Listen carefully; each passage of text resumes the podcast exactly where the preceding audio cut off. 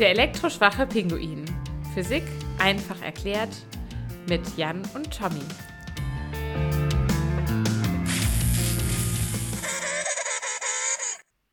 Hallo, herzlich willkommen zu einer neuen Folge von Der elektroschwache Pinguin. Äh, wie versprochen beschäftigen wir uns heute mit dem Thema Tschernobyl und der Tschernobyl-Katastrophe. Ähm, der Thomas hat sich äh, physikalisch da nochmal ganz schlau gemacht. Da. Ähm, da, sagt er. Und äh, der alte Russe. Äh, und ich habe mir ähm, mal so ein bisschen den Katastrophenschutz angeschaut äh, und was da so alles gelaufen, Schrägstrich äh, vielleicht auch schief gelaufen ist. Und äh, ja, gemeinsam werden wir uns jetzt mal durch dieses Thema durcharbeiten. Ähm, ja, ich würde sagen, Thomas, fang doch mal an. Wie ist das Ding denn so schief gelaufen, dass denen ein ganzer Kernreaktor um die Ohren geflogen ist? Ja, äh, wir können ja noch mal kurz rekapitulieren, was eigentlich so ein Kernreaktor ist. Ähm, wir hatten ja schon gesagt, ein Atomkraftwerk ist eigentlich nicht so viel unterschiedlich zu einem Kohlekraftwerk zum Beispiel. Es wird irgendwo Wärme erzeugt, die wird zu Dampf umgewandelt. Der Dampf bewegt eine Turbine. Und ja, da wird Strom erzeugt. Das hättest jetzt du eigentlich sagen müssen, ne? Fällt mir gerade ein. Genau, das, das wäre wieder so eine Sache, äh, die hätte ich jetzt eigentlich wieder herleiten können. Ja, gut. Ähm, aber ich wiederhole das jetzt trotzdem nicht nochmal, weil Okay. äh, ja. Im Endeffekt ist es die altmodische Dampfmaschine, nur halt mit Kernenergie betrieben. Ja, ähm, richtig. Ne? Also die Wärmequelle ist anders. Und jetzt ist, äh, wir können ja mal ganz kurz klären, so in der Schnellform, was passiert ist quasi in Tschernobyl. Ähm, man hat, wie gesagt, die Turbine, die sich dreht, die durch den Dampf angetrieben wird. Und so ein Ding, ähm, so eine Turbine, muss man sich mal ein Foto angucken. Das ist riesig, das wiegt etliche Tonnen und ähm, ist natürlich ziemlich träge. Jetzt ist die Sache, ich glaube, wir hatten letztes Mal schon gesagt, ein Kernreaktor braucht im Prinzip Energie von außen, um Genau, die. der muss ein bisschen zugefüttert bekommen, damit er seine Pumpen am Laufen halten kann. Und äh, ja. genau, die, den Kühlkreislauf. Kommen wir gleich zu, warum das eigentlich so wichtig ist. Ähm, auf jeden Fall ist natürlich dann eine Frage, was passiert denn, wenn außen der Strom ausfällt? Ja, das ist eine Korrekt. sinnvolle Frage. Und das wollte man in Tschernobyl testen. Also die Fragestellung war, was passiert denn mit unserem Kernreaktor hier, ähm, wenn der Strom ausfällt? Beziehungsweise die genauere Frage war, schafft es die Turbine, die sich noch weiter dreht, so lange Energie zu liefern, dass ähm, die Pumpen weiter arbeiten, bis dann die Dieselgeneratoren einspringen. Also es gibt natürlich ein Notfallsystem, ähm, so, so Generatoren, aber bis die dann wirklich auf Vollleistung laufen, dauert es halt ein bisschen. Und Okay, das heißt, man wollte quasi testen, ob die Turbine mit ihrer Trägheit es schafft, noch so lange Strom zu produzieren, bis quasi die, die äh, Notstromaggregate angesprungen sind. Richtig. Und eigentlich hatte man sich da überlegt, ähm, wir fahren den Reaktor ein bisschen runter, dass er nicht ganz so ähm, vo- Volllast läuft. Wir kühlen ordentlich. Und äh, kommen wir gleich noch zu. Und dann ähm, schalten wir mal einen Teil aus. Also machen so, als ob der, ähm, ja, der Strom wegbricht, ob die Pumpen nicht mehr ordentlich funktionieren. Die Turbine soll dann weiter Strom liefern und äh, die Pumpen halt so lange bedienen, bis die Generatoren anspringen. Und äh, ja, das hatte man übrigens schon dreimal vorher versucht. Ähm, hat immer nicht geklappt so richtig. Ähm, ja, irgendwie hat die, die Spannungsüberbrückung, irgendwas hat nicht funktioniert, eher so elektrisch. Und deswegen haben sie einen neuen Spannungsregler installiert. Und ich mache das jetzt mal anders als in den meisten Erklärungen. Wir stellen uns jetzt mal vor, du bist jetzt ein ähm, Elektriker, der zu deiner Nachtschicht da eintrifft. Ja, Und das wird jetzt ein bisschen so erzählt, als wäre das ein Unfall, der sehr leicht passieren kann. Äh, wir kommen aber gleich noch zu, warum das nicht so ist. Ja. Trotzdem, ähm, sozusagen für den Unwissenden, äh, man kommt da an, um 12 Uhr Nacht beginnt die Schicht. Eigentlich sollte der Test schon längst vorher passieren.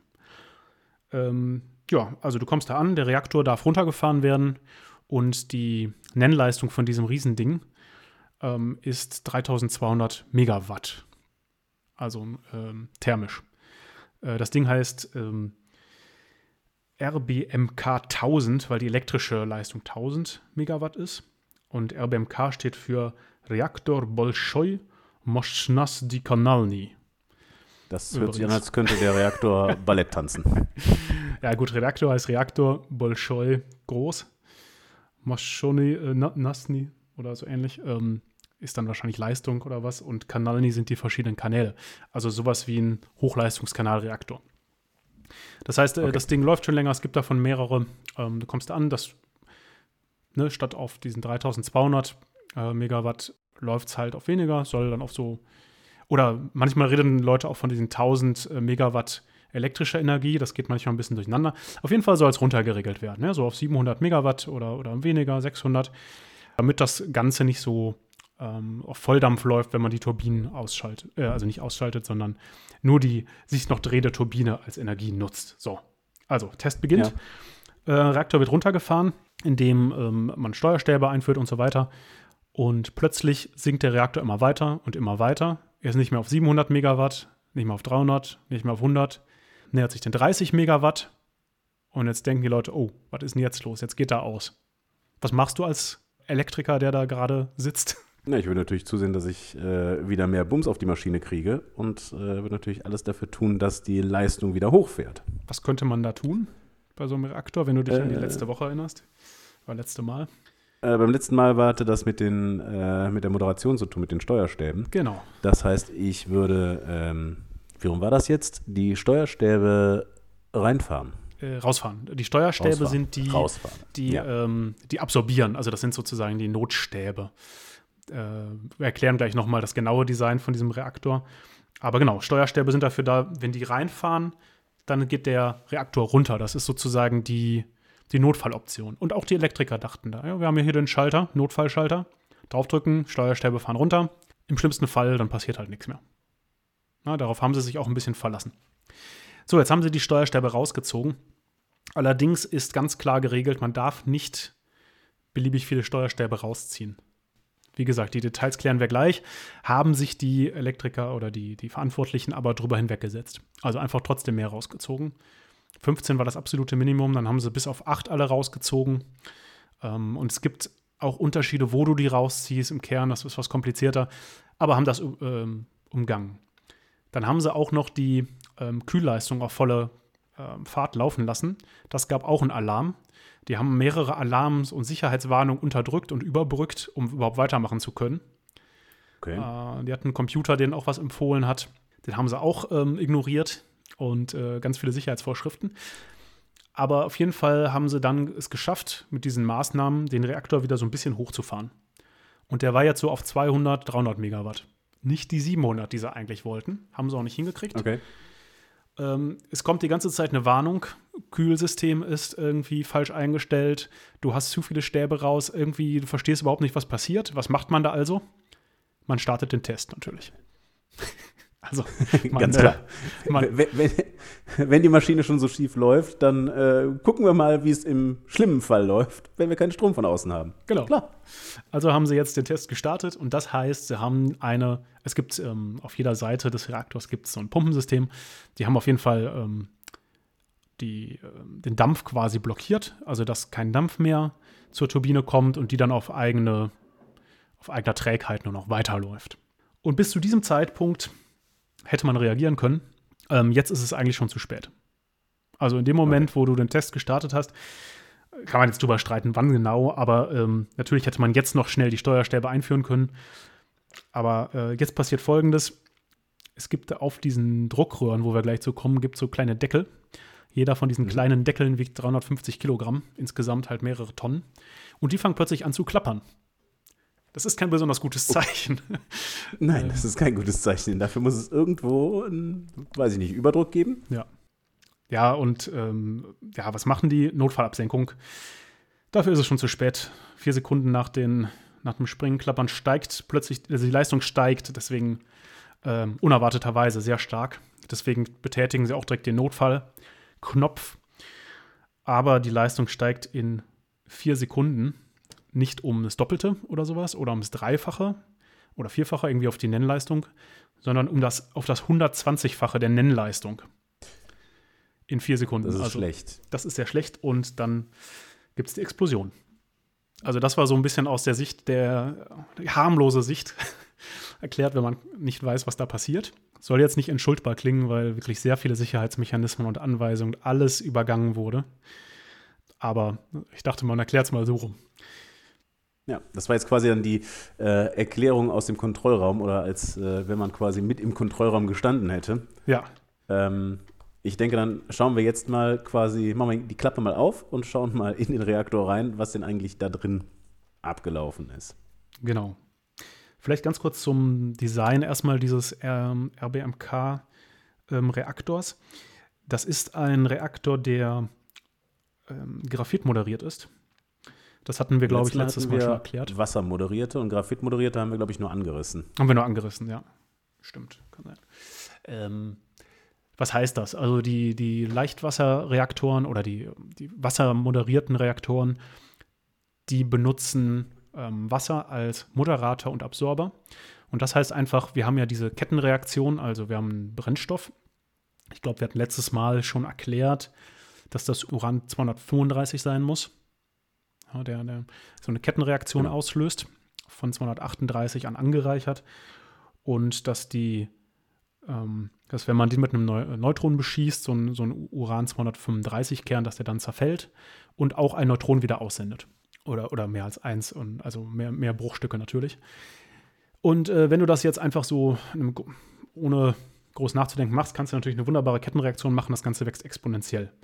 Aber da, dafür muss ja so ein Neutron auch einen anderen Kern erstmal anregen, wenn es von dem Ursprungskern emittiert wird, also ausgestoßen wird. Und das hängt so ein bisschen davon ab, wie sieht denn die Umgebung aus. Ähm, das kann ja auch einfach irgendwo absorbiert, also aufgenommen werden, zum Beispiel in Wasser oder sowas. Das heißt, wir haben immer so eine, wir haben so eine Startsituation und je nachdem, wie viele Neutronen die Möglichkeit haben, andere Kerne quasi zu, kaputt zu machen, sodass die auch wieder Neutronen aussenden, oder wie viele Neutronen absorbiert werden, ist das halt ein unterschiedlicher Prozess. Und man spricht da auch von Kritikalität, wenn, wenn mehr als ein Neutron im Durchschnitt erzeugt wird, also das dann exponentiell anwächst, also aus 1 wird 2, wird 4, wird 8 und so, dann ist das überkritisch. Wenn genau immer 1 erzeugt wird, ist es gerade kritisch. Ja, aus einem ja. Neutron kommt wieder 1 raus, das eine weitere Reaktion verursacht. Und darunter ist es unterkritisch. So. Ich hoffe, das war jetzt nicht zu lang, aber das ist so die, die Grundsituation. Und das, das steuerst ist ja, du. Ist ja eigentlich relativ dann. klar. Das äh, Uran kommt ja auch irgendwo vor und nur weil das da vorkommt, habe ich ja nicht gleich äh, in, dem, in dem Uranbergwerk äh, eine permanente Kernschmelze, sondern das Zeug liegt da ja erstmal friedlich strahlend in der Gegend rum. ja.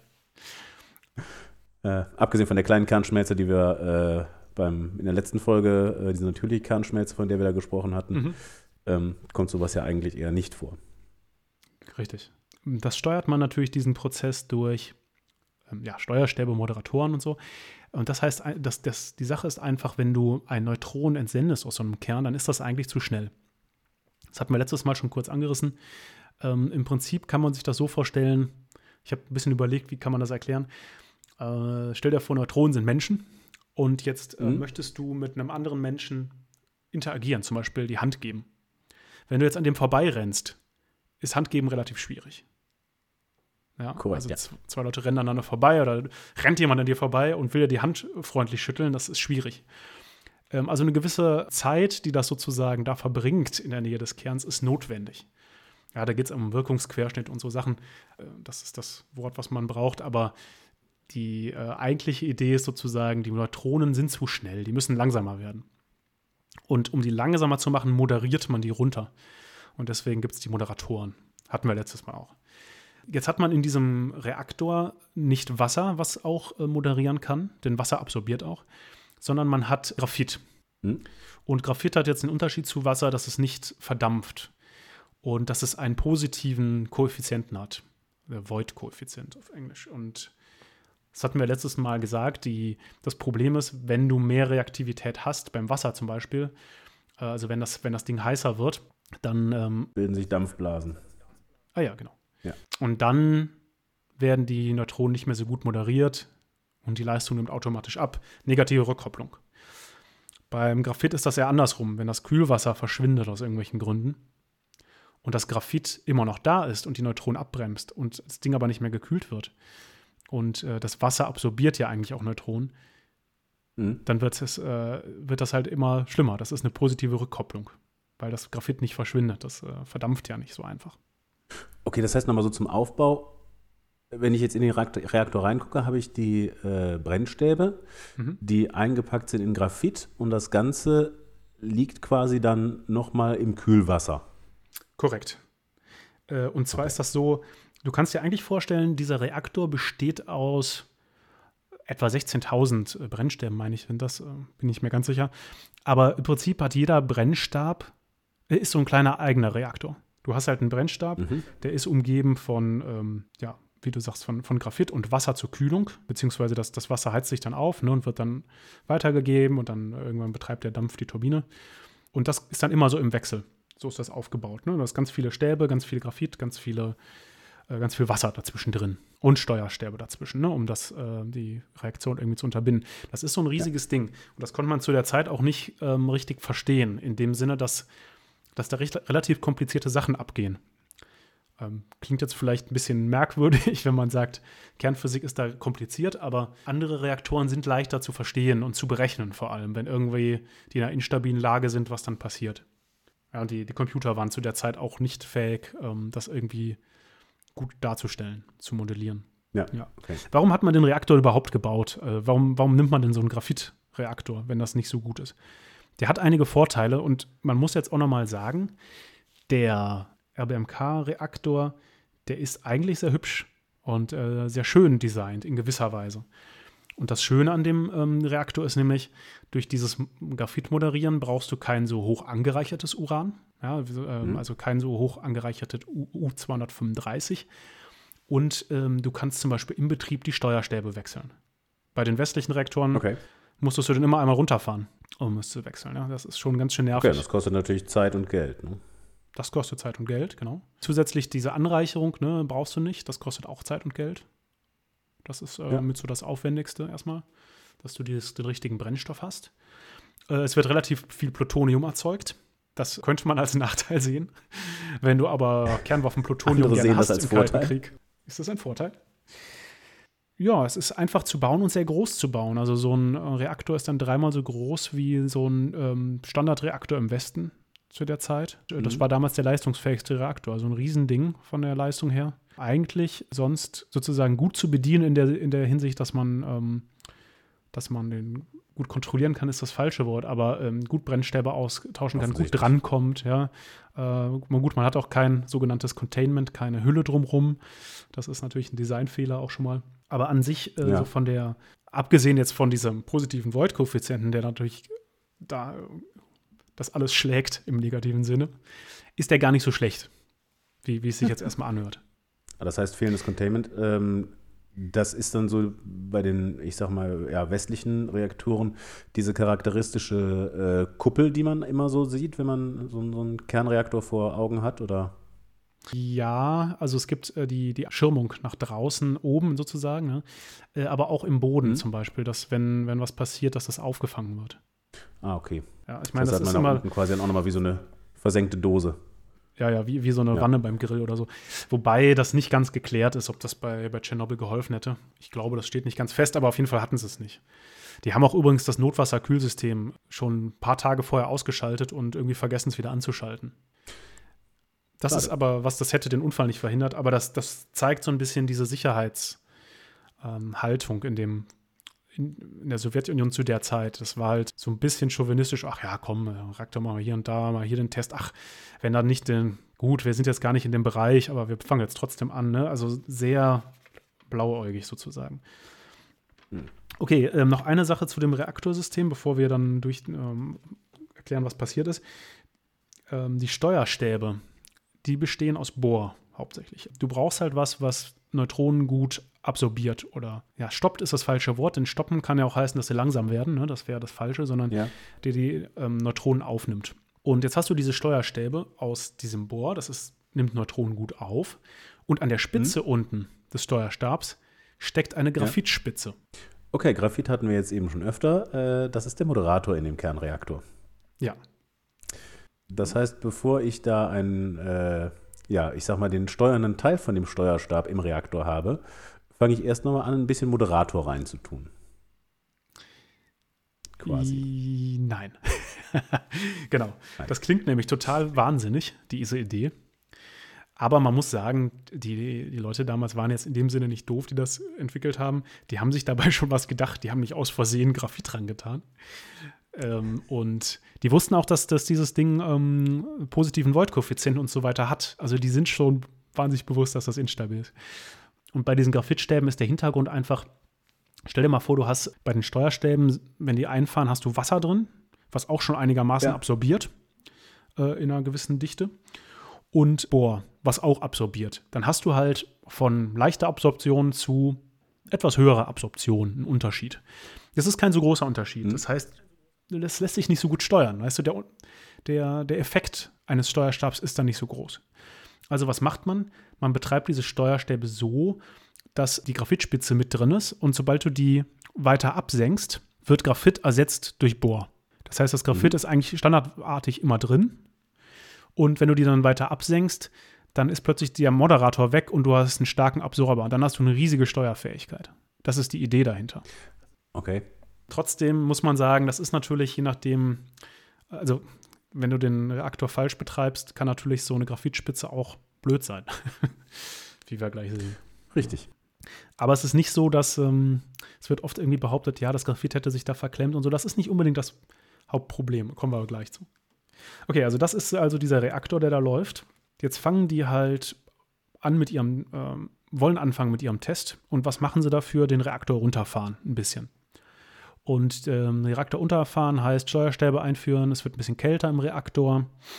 Teile funktionieren gut, andere nicht so. Und jetzt kommt ein Anruf aus Kiew. Ähm, wir sind also irgendwo um die Mittagszeit rum. Was ist das eigentlich genau für ein Datum? 26. April oder 27.? Ich weiß gerade gar nicht. 26. 26. Also der, der Unfall passiert in den Morgenstunden, deswegen bin ich gerade äh, nicht sicher.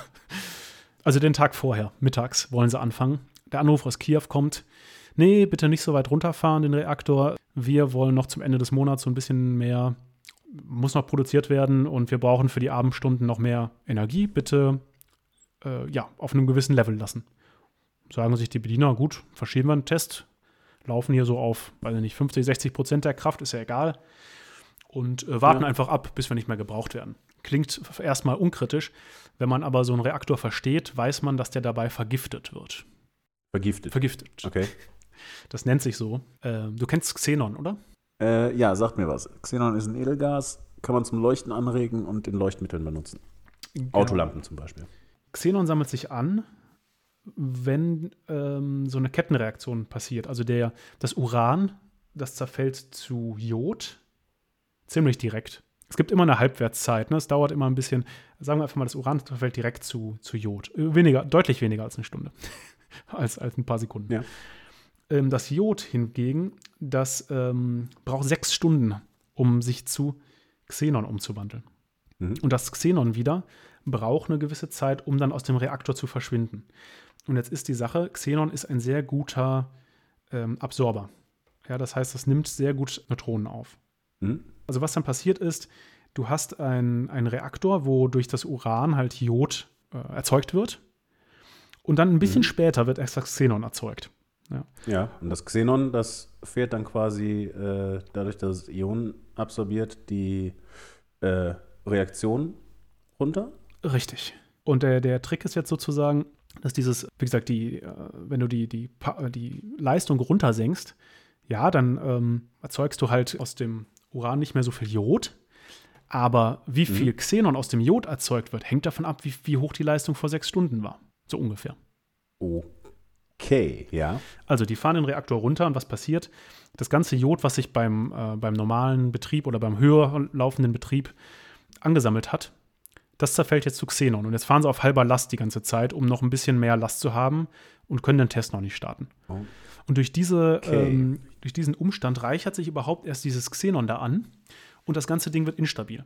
Denn das Xenon verschwindet jetzt auch nicht so schnell wie sonst. Denn der Reaktor ist ja nicht heiß. Und es wird nicht so leicht ausgedampft, sagen wir einfach mal. Mhm. Also, du startest sozusagen den Test nicht und sammelst jetzt Xe- Xenon. Du vergiftest den Reaktor immer weiter mit Xenon. Das heißt, es rächt sich dann quasi erst äh, mit so viel Zeitverzug, dass es dann quasi genau äh, ja, in den tatsächlichen Test reinrutscht. Genau, äh, hier die, ich, ich habe gerade nochmal nachgeguckt. Also, die halten die Power auf 1600 Megawatt. Sollten sie eigentlich so auf 700 rum sen senken. Ne? Aber dann, dann auch für eine lange Zeit halt, das ist das Problem. Mhm. Gut, also das wird verschoben.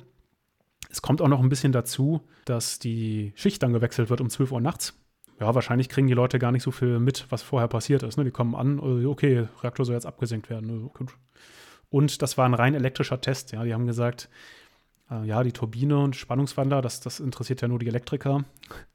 Ähm, ja, dann, dann macht halt euren Test. Ne? So, ich übertreibe wahrscheinlich, aber war jetzt nicht so, dass das hätte genehmigt werden müssen nochmal. Ne? Gut, also starten sie dann um Mitternacht rum oder so, starten sie dann mit der, ähm, mit der Leistungsreduktion. Also Kiew sagt, okay, ihr könnt jetzt anfangen. Oder beziehungsweise wir brauchen nicht mehr so viel Strom.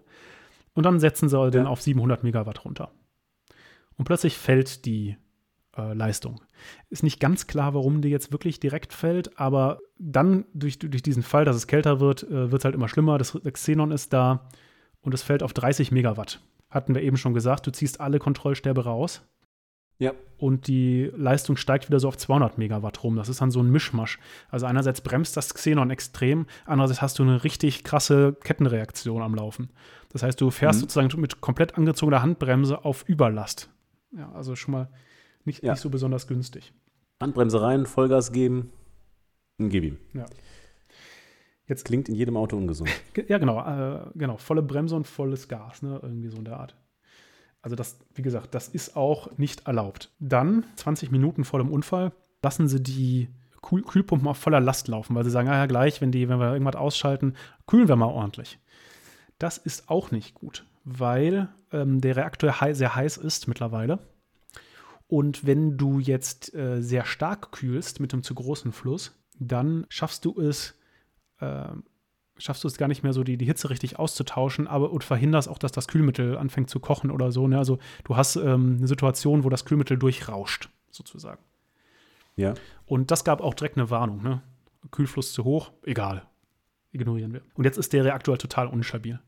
Er wird extrem gekühlt. Er ist auch voller, voller, voller Leistung. Viel zu hoch, viel zu viele Steuerstäbe draußen. Alle möglichen Sicherheitsmaßnahmen sind überbrückt. Und das Xenon bremst noch. Mhm wie gesagt, die waren sich diesem positiven Koeffizienten bewusst. Also was passiert, wenn jetzt zum Beispiel die Pumpen ausfallen, dann ähm, steigt, das, steigt die Temperatur oder das Wasser wird heißer. Ja. Und das führt dazu, dass Xenon schneller wegverdampft. Ja, also wenn es heißer wird, verschwindet Xenon eigentlich schneller. Und dadurch wird, ähm, der, ja, die Uranstäbe werden heißer und dann kann man die Steuerstäbe bewegen und dann ist alles wieder gut und dann hat man ein neues Gleichgewicht. So war die Idee. Also die mhm wenn die Pumpen ausfallen, genau, das, äh, das erste, also das Verdampfen sozusagen oder das Heißwerden des Wassers, das erhöht die Leistung. Und äh, wenn das Xenon rausgeht, erhöht das auch die Leistung. Aber dann kann man ja, es wird, kann man gegensteuern und dann wird es wieder kühler. Jetzt ist das Problem, dass die, dieser Mechanismus nicht mehr funktioniert, sozusagen. Also wir haben die, die Steuerstäbe alle draußen, wir sind so auf angezogener Handbremse, dass dieser, dass jetzt äh, durch diese, diesen Start, des Tests so ein Zyklus entsteht. Du wirst immer heißer, das Xenon nimmt weiter ab, dadurch steigt die Power. Ja, immer mehr Neutronen sind quasi frei, das macht wieder heißer und so weiter. Und das ist jetzt plötzlich ein Prozess, den du nicht mehr stoppen kannst, also ein positives Feedback. Das war 45 Sekunden vor dem Unfall, dass äh, die Mannschaft da beschlossen hat, das Ding zu starten. Und jetzt drückst du den Sta Startknopf und jetzt, ja, habe ich eben schon gesagt, ist es schwierig, das Ganze noch zu stoppen. Du könntest jetzt noch in letzter Sekunde quasi den, die Steuerstäbe einführen. Man muss dazu wissen, die brauchen 18 Sekunden, um runterzufahren. Klingt nicht lang, aber wenn du Klingt die so zählst in einer Notsituation, eins, zwei, drei, vier, und dann ist er noch lange nicht unten. Ja. Was auch noch dazu kommt, die haben ja diese Graphitspitzen. Also, äh, was, da, was das Team sieht, sechs Sekunden vor dem Unfall, also vorher klappern diese, diese ganzen Tonnen irgendwie alle möglichen Anzeigen springen und hin und her, denke ich mir. Und mhm. man sieht auf jeden Fall, die Leistung steigt und steigt extrem an. Wie gesagt, 120-fache den Nennwert auf, auf ein Terawatt. äh, das ist also sehr kurzzeitig, logischerweise, aber das ist äh, riesiger Wert. Gut, jetzt fahren sie alle Kontrollstäbe runter, sechs Sekunden vor dem Unfall, drücken sie halt die, die Taste, natürlich zu spät ähm, weil es 18 das Sekunden dauert. Kommen die Dinger zwölf Stunden zu spät unten, äh, zwölf Sekunden zu spät unten an. Das ist dann schon genau. blöd. Aber die äh, erstmal, also eine Sekunde vor dem vom Unfall ist das halt so, die, die Steuerstäbe fahren runter. Die haben diese kleinen Graphit, Dinger. Und die fahren so ein bisschen unterschiedlich runter. Ne, die einen sind drin, die anderen vielleicht nicht ganz so weit und so. Auf jeden Fall, was passiert? Das Graphit drückt unten das Wasser so ein bisschen, verdrängt das und ersetzt das Wasser dann. Also die, die Steuerstäbe mhm. verklemmen quasi nicht und das Graphit ist auch vorher vielleicht schon drin. Aber durch diesen, diesen Unterschied ist ein bisschen schwer zu erklären mit Worten. Aber wenn man sich dann, äh, kann man sich eine Grafik angucken, durch, diese, durch diesen kleinen extra Mehrgewinn an Graphit hast du noch einen kleinen positiven Effekt direkt auf diesen äh, positiven Feedback. Das war es dann auch. Also das, das ist vielleicht äh, der letzte kleine Punkt, der dann das System komplett ähm, überlastet.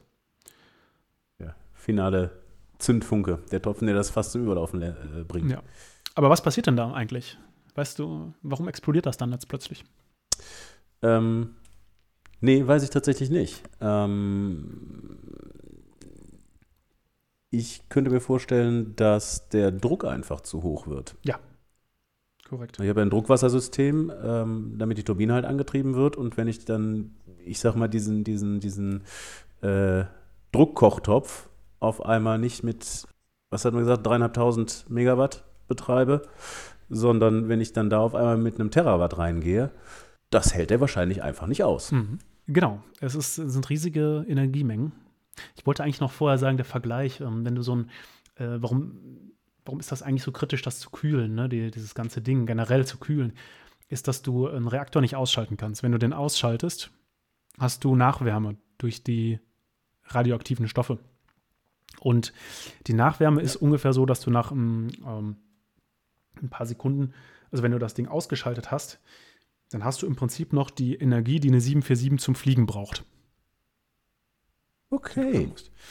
Äh, kurz danach. Und wenn du es einen Tag lang ausgeschaltet hast, dann hast du ungefähr noch die Energie, die die stärkste Lok der Welt, so eine sibirische Lok, die durch den Schnee flügt, braucht. Das ist quasi dann so äh, Standgas. Das ist dann Standgas, genau. Ja, das musst du weiter kühlen. Das wird sonst zu heiß, das Ding. Ähm, das ist der Grund eigentlich, dass man diese externen Kühlleistung auch weiterhin braucht. Ne? Du kannst ihn halt nicht einfach kurz ausschalten, weil die radioaktiven Zerfallsprozesse gehen halt weiter. Okay, wir sind aber noch bei dem Reaktor, also noch ist er nicht explodiert, sondern ähm, die Steuerstäbe gehen runter. Und jetzt passiert an irgendeiner Stelle, ähm, dass, die, dass das, der Uranstab, äh, also der Brennstab, zu heiß wird. Der hat nur eine gewisse mhm. Äh, Temperatur, die er aushält, wird, erhitzt sich quasi selber so stark, äh, weil er nicht mehr gekühlt wird, dass er dann zerfällt in so Staub. Das geht alles sehr schnell, ja. Also dieser, ähm, dieser eine, irgendeiner von den oder, oder mehrere von diesen Stäben, ähm, die, die werden jetzt so heiß, dass sich da drin glühender Staub mit dem Wasser mischt, mit dem Kühlwasser. Das führt natürlich zu sehr viel Dampf. Irgendwie ist der Reaktor dafür ausgelegt, du musst dir so vorstellen, da sind halt, äh, wie du sagtest, unter Druck ist dieses Wasser, umfließt da alles. Und obendrauf auf diesen gesamten Steuerstäben, da sitzt so ein großer Deckel, der Reaktordeckel. Mhm. Und der wiegt irgendwas, ich glaube, 1000 Tonnen oder so rum. Und der soll halt quasi diesen Druck aufrechterhalten innen. Und der ist dafür ausgelegt, dass wenn ein Stab kaputt geht und da ähm, Dampf äh, irgendwie erzeugt wird, zu viel, das hält er aus. Ich glaube sogar zwei mhm. maximal. Aber nicht mehr drei und auch nicht vier und auch nicht fünf. Und jetzt passiert es halt, dass dieser Effekt in vier, fünf Stäben äh, losgeht. Die erzeugen zu viel Dampf. Dann erzeugt das Ganze so viel Druck, dass der Reaktordeckel sich hebt und zwar nicht nur kurz hebt, also das ganze Wasser durch diesen fehlenden Druck verdampft dann schlagartig, ja. Und dieser Reaktordeckel, der mehrere tausend Tonnen wiegt, fliegt einen Kilometer in die Luft etwa. Cool. Ja, wir hatten das äh, in der vorherigen Folge doch schon mal, ähm, dass ein Liter Wasser ungefähr 1700 Liter Wasserdampf ergibt. Mhm. Ähm, da kann man sich vielleicht aus Laie so ungefähr den, den Druck ableiten, ähm, selbst wenn man ihn nicht unbedingt berechnet, aber man kann ungefähr ableiten, wie viel Druck da auf einmal auf so einem Kessel ist. Und der wird ja nicht irgendwie mit 2, 3, 4, 5 oder 10 Litern Wasser betrieben, sondern genau. da sind ja wahrscheinlich äh, etliche Millionen Liter Wasser drin, mhm. so in der Größenordnung, ja. Und äh, dann habe ich natürlich auch einmal na, über den Daumen gepeilt, Milliarden Liter Dampf. Ja, ich meine, ich arbeite ja im Labor und so viel mit, mit ähm, Druckflaschen und ähnlichem und so. Trotzdem, so, so ein Dampfdrucktopf habe ich immer noch sehr viel Respekt vor. das ist einfach, ja, das unterschätzt man. da ist viel, Dampf, ja. ist viel Dampf hinter. Na gut. Ähm, also das Ding fliegt in die Luft. Ähm, was jetzt auch noch passiert ist, ja, schlagartig wird dieses ganze, ich weiß nicht, wie heiß das Wasser da genau war in dem Moment, aber ne, deutlich über 100 Grad und das unter Druck steht, Ähm, das wird dann plötzlich zu Dampf, weil der Druck weggeht ne? und dann äh, kann Wasser ja, bei niedriger Temperatur sozusagen verdampfen, also bei 100 Grad. Das ist ja der Effekt vom Dampfdrucktopf. Sobald du da Druck drauf hast, kocht es nicht so schnell. Ja. Was auch noch passiert ist, Luft strömt ein. Oder was man immer wissen muss bei, bei Wasserdampf, Luft, wenn irgendwas Heißes in der Nähe ist, ähm, also wenn, wenn Wasser sich dann zersetzen kann an heißen Dingen, entsteht halt Wasserstoff und Sauerstoff. Und das ist ein schönes Knallgasgemisch, das sich natürlich direkt entzündet und paf, nächste Explosion. Also es gab zwei Explosionen. Und am Schluss passiert dann auch noch ein schöner Graphitbrand. Dieser Graphitbrand ist sozusagen für die, naja, für, für, für den Reaktor selber, also für die, für die Explosion jetzt nicht so schlimm. Also da, der, der brennt jetzt im Nachhinein, stetig sozusagen. Mhm. Aber erstens wird das ganz schön heiß dadurch. Also ähm, es schmilzt, schmelzen weitere Dinge und so. Und wird viel äh, unübersichtlicher die Lage. Und dieser heiße Graphitbrand treibt dann die ganzen Partikel raus. Ja, das erzeugt natürlich eine tierische Thermik. Und diese Thermik, die reißt äh, ja. Genau. Ja, im Prinzip dann wie, wie ein Sturm alles um sich herum äh, mit nach oben, mit nach draußen und verteilt es wunderbar in die Umgebung. Das kann man auf diesen Videos auch immer sehr gut äh, sehen, wie da so ein schöner Rauchpilz permanent nach oben steigt. Mhm. Ja, wer es sich noch nicht angesehen hat, es gibt da so Hubschrauberaufnahmen, da sieht man auch den Graphitbrand ganz gut. Ähm, letztes Wort, bevor wir dann zum, zum nach dem Unfall kommen. Es gibt, so also lange Zeit war die Aussage immer, dass die dass es halt nur eine, Dampf, nur eine Dampfexplosion ist. Also es gibt ist keine nukleare Explosion, es ist auch keine Atombombe, ähm, haben wir ja schon gesagt, vielleicht machen wir darüber mal eine Folge.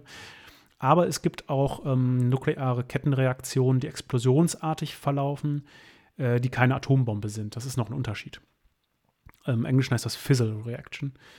Und es gibt Vermutungen, dass ähm, nicht nur so eine Dampfexplosion stattgefunden hat, sondern dass die erste tatsächlich so eine Art nukleare Explosion im eigentlichen Sinne war. Ja, weil was, was ich eben beschrieben habe, ist eine Dampfexplosion durch nukleare Erhitzung. Kann man sich jetzt über die Wörter streiten, aber es macht trotzdem einen Unterschied. Diese, diese Hypothese mit, dem, äh, mit dieser Fizzle Reaction, die dafür gesorgt hat, dass der Reaktor in die Luft fliegt, im wahrsten Sinne des Wortes in die Luft fliegt, ähm, das ist, glaube ich, in den 2000ern irgendwann aufgekommen und es scheint nicht unwahrscheinlich zu sein. Das nur so als Hinweis. Müssen wir nicht weiter drauf ja. eingehen. Ja, wer da mehr zu wissen will, der kann sich ja gerne äh, in entsprechenden Fachzeitschriften und Papers oder Büchern weiter belesen. Genau. Oder wir reden mal über Atombomben, da kommt das dann auch vor. Ja. Als, äh, wenn eine Atombombe fehlschlägt, passiert sowas zum Beispiel. Hm. Ja, also ich glaube, ist ja soweit klar, was da so ungefähr passiert ist bis zu dem Zeitpunkt? Ja, bis zu dem Graphitbrand. wir können ja vielleicht nochmal zusammenfassen, was alles schiefgelaufen ist. Oder möchtest du das vielleicht machen? Ich versuch's mal. Also, ähm, ich versuche es auch so ein bisschen chronologisch. Ähm, das heißt, wir haben den Test, der ablaufen soll, ähm, der aber erstmal zurückgestellt wird von Kiew, weil Kiew sagt, pass mal auf, wir müssen hier bis Monatsende noch ein bisschen ähm, arbeiten, noch ein bisschen äh, schaffen. Wir brauchen mehr Strom, mhm. macht euren dämlichen Test wann anders. So, das heißt, der Reaktor läuft weiterhin auf Last. Ähm, dadurch entsteht durch die Zerfallsprozesse Jod und dadurch später dann Xenon. Also der läuft ähm, auf halber Last durchgehend, ne? also so nicht, nicht auf voller ja. Last, genau. Ja. ja, aber das ist ja schon bei so einem Riesenreaktor äh, ganz was Anständiges. Äh, genau, aber wird nicht so heiß, dass das, äh, dass das Xenon dann. Das Xenon bläst sich halt nicht raus. Ne? Das Xenon kann sich halt ansammeln. So. Dann fährt man halt diesen Test man hat vorher schon irgendwelche äh, Kühlwasserpumpen ausgeschaltet und nicht wieder angeschaltet. Dann haben wir den Test, der ähm, läuft und ähm, über das Xenon wird die Reaktion weiter runtergebremst, als man das erwartet hat. Und noch durch diverse andere Dinge. Unterm Strich kommt dabei ein Reaktor raus, der instabil ist, weil er im Prinzip zu vergleichen ist mit einem Auto, was unter Vollgas fährt, aber gleichzeitig die Handbremse angezogen hat. Und dann wird auf einmal auf einen Schlag durch die, ich sage einfach mal, schmelzenden, brechenden Kernstäbe, wie auch immer, ähm, unglaublich viel Wasserdampf frei und äh, das schleudert im Prinzip das ganze Kühlwasser auf einen Schlag aus dem Reaktor raus, zusammen mit diesem, wie viel, 1000 Tonnen mhm. schweren mhm. Deckel. Ähm, ja, und ohne Kühlwasser äh, vergnügt sich dann halt der Kernbrennstoff mit dem Graphit, was dann einen Graphitbrand auslöst. Und der Graphitbrand, äh, der tut dann seinen Teil zu dieser nuklearen Katastrophe Mhm. äh, und kann dann munter aus diesem offenen Reaktor rausqualmen und strahlen. Ja, die, ähm, die, die Sache, die, die auf jeden Fall noch erwähnen muss, ist, die, das wird alles erst möglich durch die Reaktorbauweise. Ne? Dieser positive Void-Koeffizient, der positive Rückkopplungseffekt. Das ist natürlich von Grund auf was, was man eigentlich nicht machen sollte. Also Ja. in anderen Reaktoren ist das nicht so. Äh, aber es gibt übrigens noch genau diese RBMK 1000 Reaktoren, die laufen noch bis zum heutigen Tag, ne? seit den 70ern oder was. Äh, immer noch. Ohne Probleme. Aber ja, man hat nachgebessert. Man verzichtet auf diese Tests, glaube ich. Ja, der Test war ja eigentlich schon wichtig, aber den hätte man auch vor in, in Betriebnahme machen sollen. Ähm, ja, ähm, man hat nachgebessert und vor allem, die haben ja auch gegen die ganzen Sicherheitsauflagen noch zusätzlich verstoßen. Ähm, dass, dass man dachte, das kann ja gar nicht möglich sein, so ein Effekt. Mittlerweile gibt es so Nachbesserungen, dass immer mehr Steuerstäbe drin sein müssen, dass es immer welche gibt in gasgefüllten Dingern, die sich nicht, die nicht Wasser verdrängen können, wo nichts passieren kann. Äh, die haben mittlerweile auch irgendwas drumherum gebaut, aber trotzdem, diese Grundidee von einer positiven Rückkopplung ist schlecht. Ja. Ja. Deswegen ist das eigentlich nicht zu vergleichen mit anderen Kernreaktoren, also den Unfällen, die passieren können. Ich hatte übrigens mal einen ähm, nette, netten Vergleich gehört. Ähm, da, da hatte jemand die drei größten Unfälle, das ist äh, Three Mile Island, vielleicht hast du davon gehört, ich glaube in Harrisburg in den Ja. USA, äh, Fukushima und Tschernobyl. Und er hatte das so verglichen mit, äh, mit Schiffsunfällen verglichen. So, die Tschernobyl war da nicht die Titanic, sondern die Costa Concordia. Also die, Ja. weil das wissentlich so ein bisschen ähm, unter Missachtung aller möglichen Sicherheitsrichtlinien einfach mal ins Ufer fahren. Also es gibt kein Problem eigentlich mit irgendwas. Es, es gibt keinen Ausfall von irgendwas. Du machst alles sozusagen, steuerst alles komplett falsch, wissentlich ignorierst du alle Vorschriften und machst das Ding kaputt.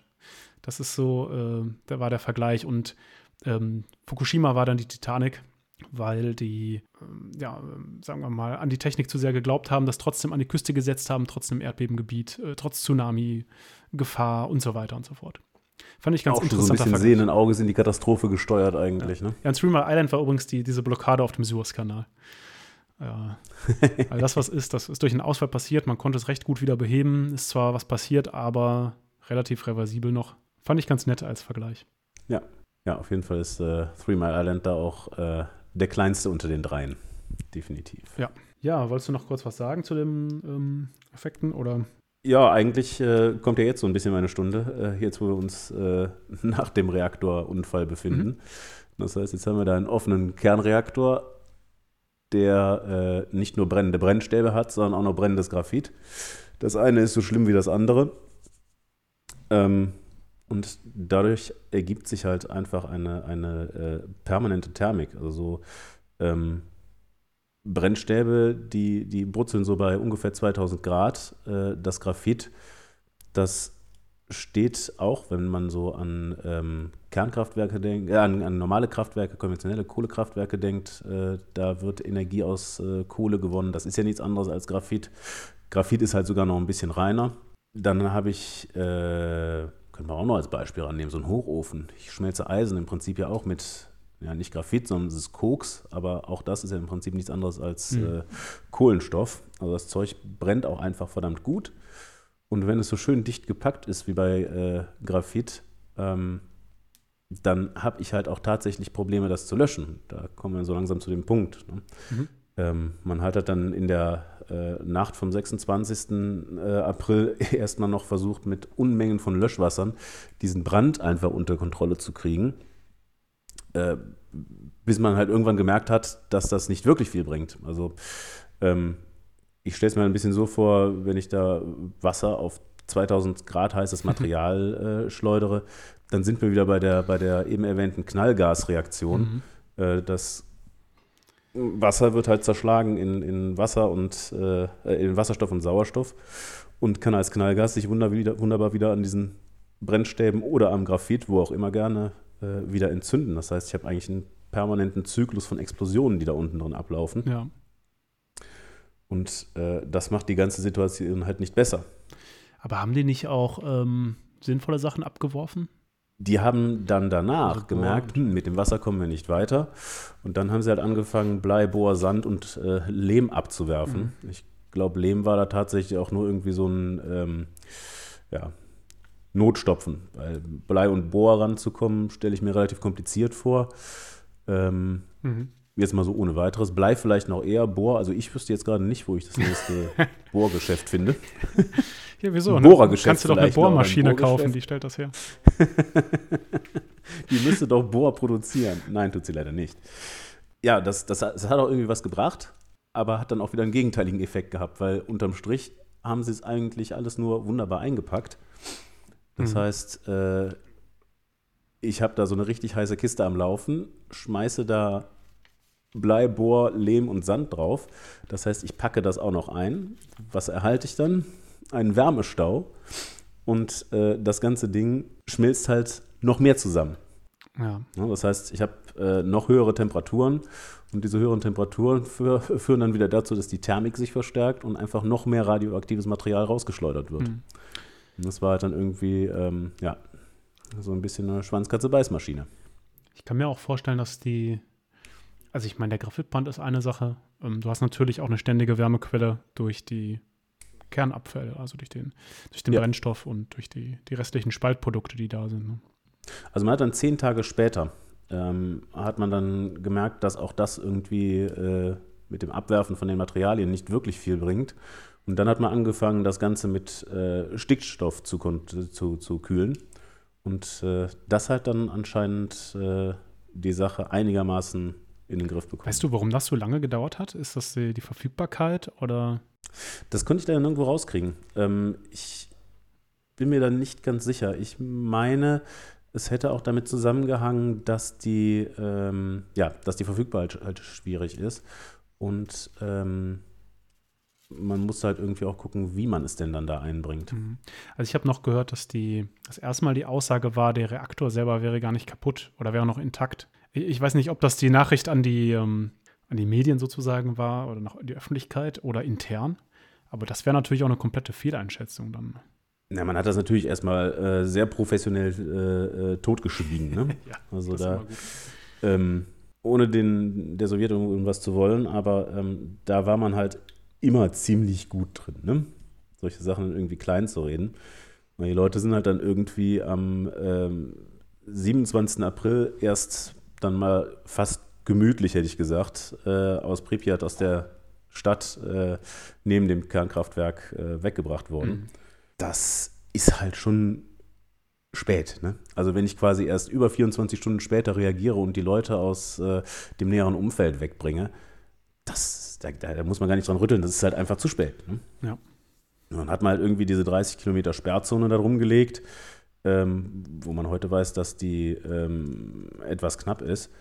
Ähm, Ja, auch mit der Windrichtung Ja, und so dann- ne, abhängt.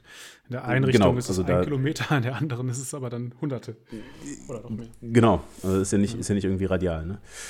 Ähm, Achso, das sollten wir vielleicht noch sagen. Ne? noch so die, Geschichten. die Belastung kommt ja Äh, nicht. da haben sie dann halt dann zwei Faktoren quasi überschnitten. Die Sowjetunion, die ähm, war ja auch innerlich so ein bisschen verschwiegen. Mhm. Ähm, da gibt es tatsächlich Berichte, dass äh, in der weißrussischen Stadt Gommel nachträglich eine Sperrzone eingerichtet wurde. Und zwar haben die Leute da fünf Jahre lang gelebt, ohne von äh, der Tschernobyl-Geschichte zu wissen. Oh. Echt? Fünf Jahre da in dieser Stadt gelebt und äh, haben von dieser Sperrzone keine Ahnung gehabt. Aber die, ist, Die ist halt erst nachträglich da eingerichtet ja, worden. die Sowjetunion hat doch den, die hat es doch irgendwann zugegeben, als ähm, durch die Messungen in Schweden und so, dass, dass irgendwie klar war, dass was passiert sein muss. Ne? Oder haben die das Genau. nur nach außen dann zugegeben? Es gibt halt irgendwie diese, diese Stadt Gommel im, im, in Weißrussland, ähm, die haben nachträglich eine Sperrzone bekommen. Äh, ich wollte eben noch sagen, was, was man vielleicht klarstellen muss, wenn das nicht jedem klar ist. So die direkte Strahlung aus dem Reaktor, das ist nicht das Problem. Ne? Also du, äh, klar, wenn du jetzt einen Meter daneben stehst, schon. Also mit direkter Strahlung meine ich die, die Gammastrahlung und ähnliches, was da die Ja. Strahlenbelastung sozusagen, die, die, die einen erreicht aus dem Inneren, sondern sind die Partikel natürlich.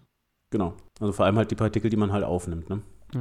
Achso, da kann Also, ich noch, ähm, noch was zu sagen. Ja. Wa- Was halt, ähm, was halt die direkte Strahlung betrifft, das hat natürlich dann die, äh, ich denke, das sind den meisten Leuten im Begriff, das äh, sind halt die Liquidatoren, die dann da eingesetzt wurden. Mhm.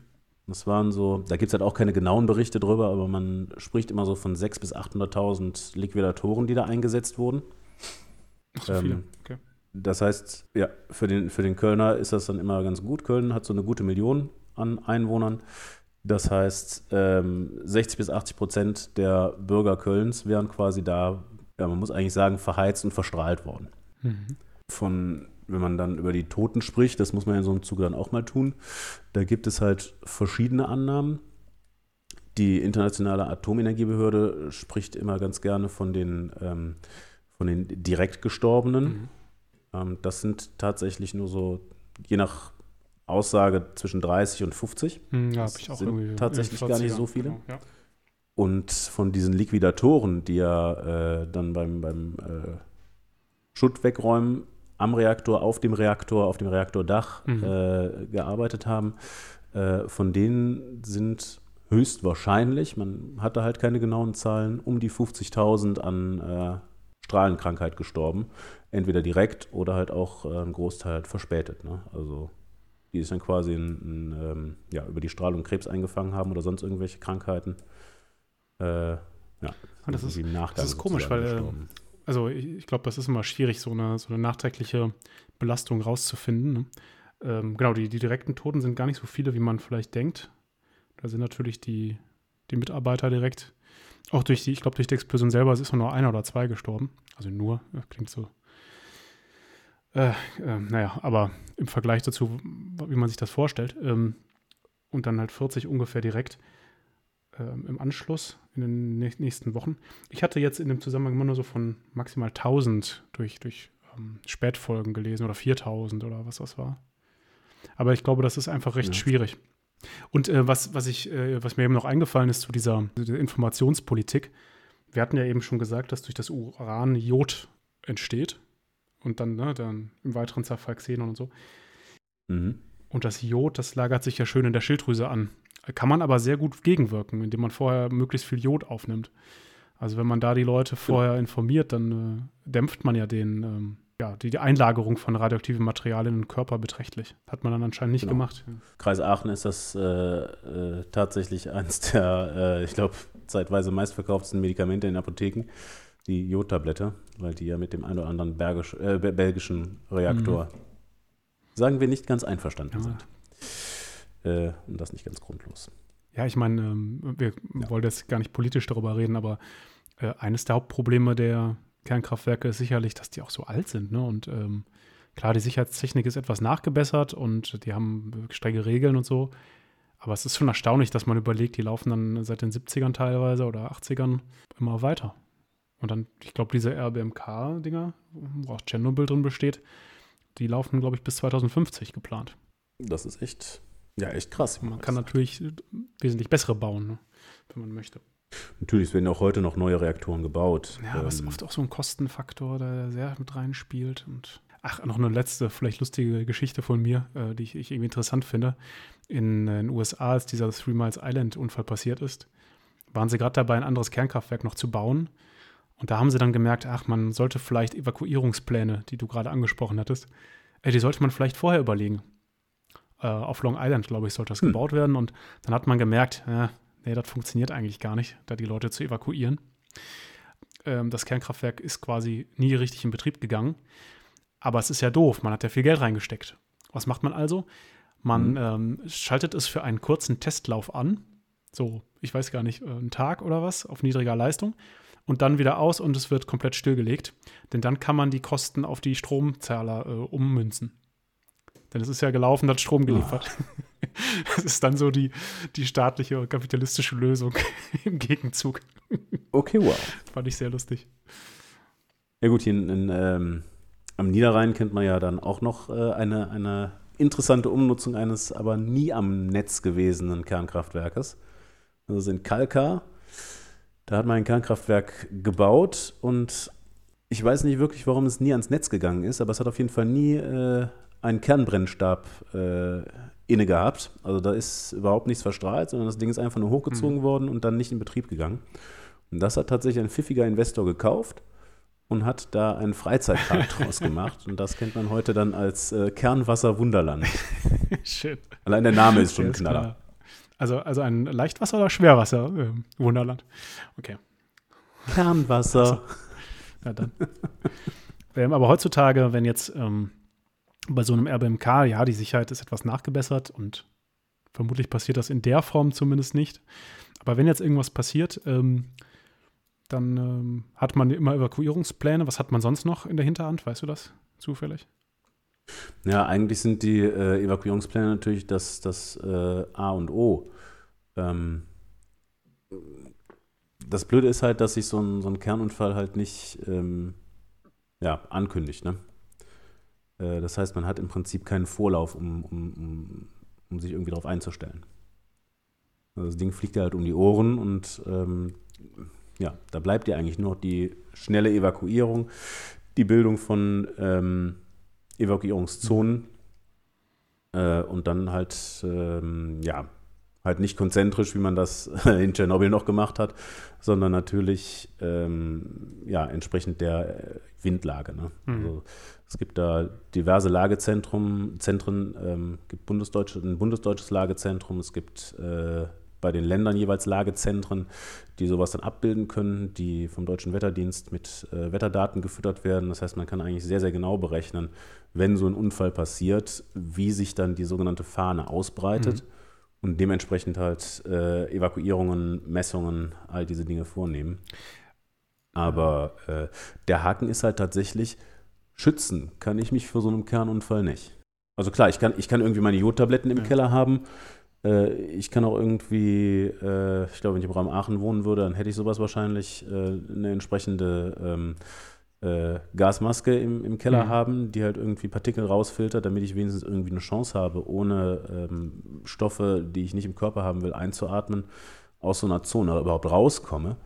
Aber ähm, allein was das an Chaos verursachen würde, wenn es auf einmal heißt, ich sag mal, der Kreis Aachen wird evakuiert, da bilden sich ja sofort Staus, äh, die Leute werden sich gegenseitig im Weg stehen, es wird Unfälle geben und der gute Deutsche auf sein Auto bedacht wird natürlich am Unfall stehen bleiben und sich mit dem Unfallgegner erstmal zoffen, die Straße blockieren. Ähm, also, aber dann bleibt natürlich noch die sogenannte Ewigkeitsaufgabe, nämlich äh, den, die Dinger wieder abzubauen und den strahlenden Müll wegzuschaffen.